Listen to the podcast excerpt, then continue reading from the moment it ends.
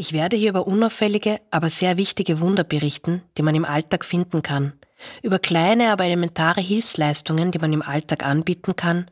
Und über vielleicht noch kleinere Gesten, wieder zum Anbieten. Zum Beispiel jemand anderem die Klinke drücken. Aber beim Ausgang aus der Hölle. Die ich leider kennenlernen musste, weil ich ein Kind verloren habe. Und dabei möchte ich gleich diese Formulierung in Frage stellen. Verloren. Denn was man verloren hat, kann man ja auch wiederfinden sagt die Trauerbegleiterin, die hilft, solche neuen Formulierungen zu entwickeln. Man kann so vieles ja auch anders sagen, denken und fühlen. Sie hilft, das Gehirn zu trainieren, Richtung Dankbarkeit.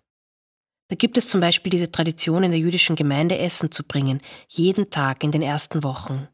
Sie haben sich im Rat organisiert und jeden Tag hat jemand Essen vorbeigebracht. Das war auch nötig. Bei uns ist Stille eingetreten, Stillstand. Trotzdem haben wir gesprochen, Sie haben sich getraut, mit mir zu sprechen und ausgehalten, was dann passiert ist. Da bleiben ist wichtig. Das möchte ich Ihnen erzählen, davon möchte ich berichten. Es geht mir hier darum, Tipps zu geben, wie man mit Trauernden umgehen kann, wie man als Gesellschaft am besten an Trauernde herantritt und dass man es tun soll.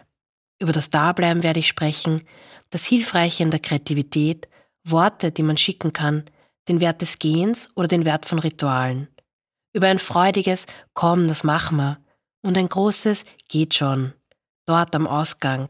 Sie wissen schon, dort wo man die Klinke drücken kann.